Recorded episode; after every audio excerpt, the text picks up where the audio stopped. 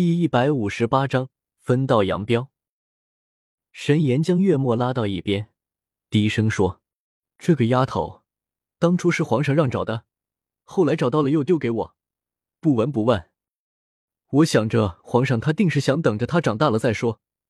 可是我现在被免了官，要离开京城了。皇上他似乎已经忘了这个丫头。我现在的样子要见一面，皇上太难了，这才来找莫小弟你帮帮忙。”你说这个丫头该怎么办？月末看了一眼左小婵，长得确实比较好看，可是流露出来的气质太过普通。若是撇开赤玉宿主的身份，进宫之后，顶多也就是个贵人。想到这里，月末对沈岩说：“就这个小女孩，你若是将她送进宫去，除非有皇上护着，否则定会被后宫的女人吃得干干净净。”既然皇上没跟你提起他，我看你继续带在身边吧。你不要看我，我现在自身都难保，皇上最近盯我盯得很紧，真的帮不了你。沈岩知道月末的处境，在左小婵的事情上也不多做讨论。既然当初皇上让他将左小婵认作表妹，那他就将圣谕执行到底，带着这个表妹一起离京。可是，一想自己这一走，从此海阔天空，虽然没有做大官威风，好在自在平安。可是这个莫少爷就惨了，得罪了皇上，可没有什么好下场。月末看得出沈岩的担忧，他拍了拍沈岩的肩膀，说：“沈兄，虽然之前你我之间有一些过节，不过关键时刻还是你帮了我的大忙。我莫月将这些恩情都记在心里。你要离京，我也不方便相送，你放心好了。”我死不了的，起码没等到他再次出现的时候，我死不了。沈岩叹了口气：“莫贤弟，沈岩此生佩服的人不多，唯有皇上和你，我最是佩服。也许沈某刚一开始就没有赢面，执迷了许多年，也连累了身边的亲人。如今不管愿不愿意，我都应该放下了。若真有一天他出现了，你一定要好好待他。”皇上不适合他，能给他幸福的唯你而已。世事难料，人生苦短，直到今天，我才发现自己活了这许多年，心中能装下的唯有一个女人。皇上比我要强许多，他心里还装着一整片的江山。沈兄，你最是幸运，父母俱在，儿女双全，往后就找一处安静的家园，孝敬父母，赡养儿女吧。越墨越说，心里越凄凉。皇帝的手里有江山，沈岩的生活里有父母儿女妻妾，自己有什么？不过是无边的寂寞凄苦。沈岩的妻子冯如一朝分娩，得一龙凤胎，然而正赶上沈岩被免官，满月酒什么的根本就没有办，所以知道此消息的人甚少。沈岩深知。个人有个人的命运，个人也有着个人的劫难，在很多事情上，谁也解救不了谁。千言万语还不如一句简单的保重来的实在。于是没有多说什么，招呼左小婵过来，然后朝月末一拱手道：“今日一别，不知何时才能相见，莫贤弟多多保重。”说完，便头也不回地走了。月末冲着沈岩的背影。拱了拱手，算作送别。月末在酒馆醉酒，被沈岩带到一家客栈醒酒。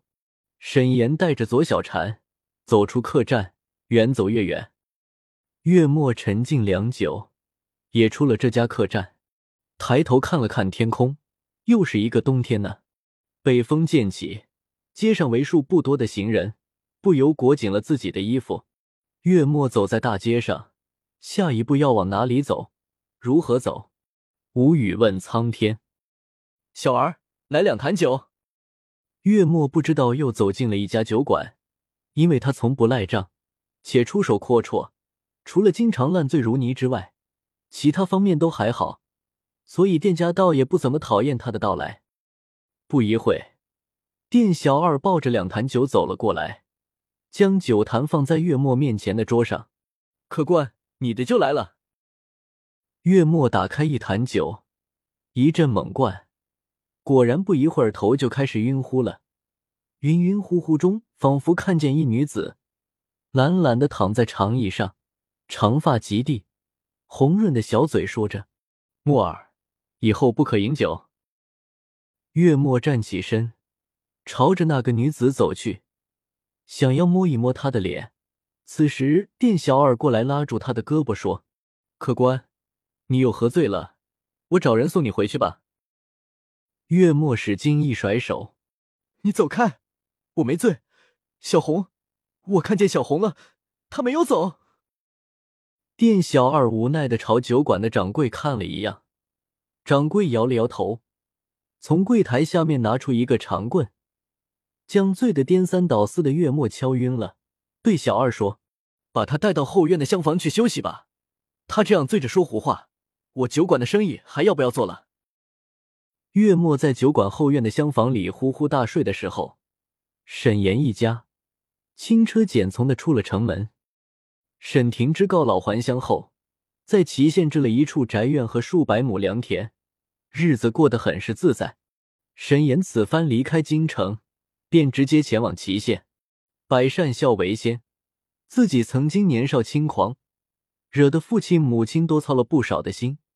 如今该是他好好孝敬父母的时候了。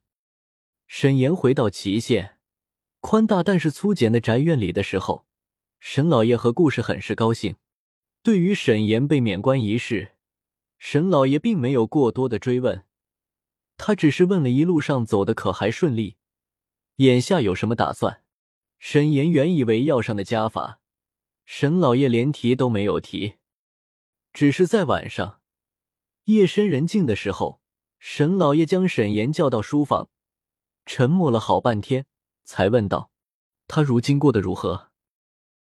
沈岩好半天才明白过来，父亲口中的他，便是他曾经名义上的妹妹沈红雪，便说：“孩儿也不知他过得如何，孩儿离京的时候。”他已经走了，至于去了哪里，孩儿也不知。沈老爷子听了沈岩的话，又是半晌的沉默，然后叹了口气说：“那是个可怜的孩子啊，当初我们也有对不住他的，可是这都是命，半点由不得人呐。”沈岩知道父亲表面上严厉刻板，可是心里却很是仁慈。对于红雪前前后后的事情。父亲表面上不关心，其实心里还是有这个女儿的吧。正在父子二人各自想着各自心事的时候，顾氏与冯如一人抱着一个婴儿走了进来，乐呵呵的说：“老爷，你看，如今咱们也是有孙子孙女的人了。听小茹说，孩子都还没取名字呢。这眼看着孩子都两三个月大了，总不能老没有名字了。你看看取什么名字好？”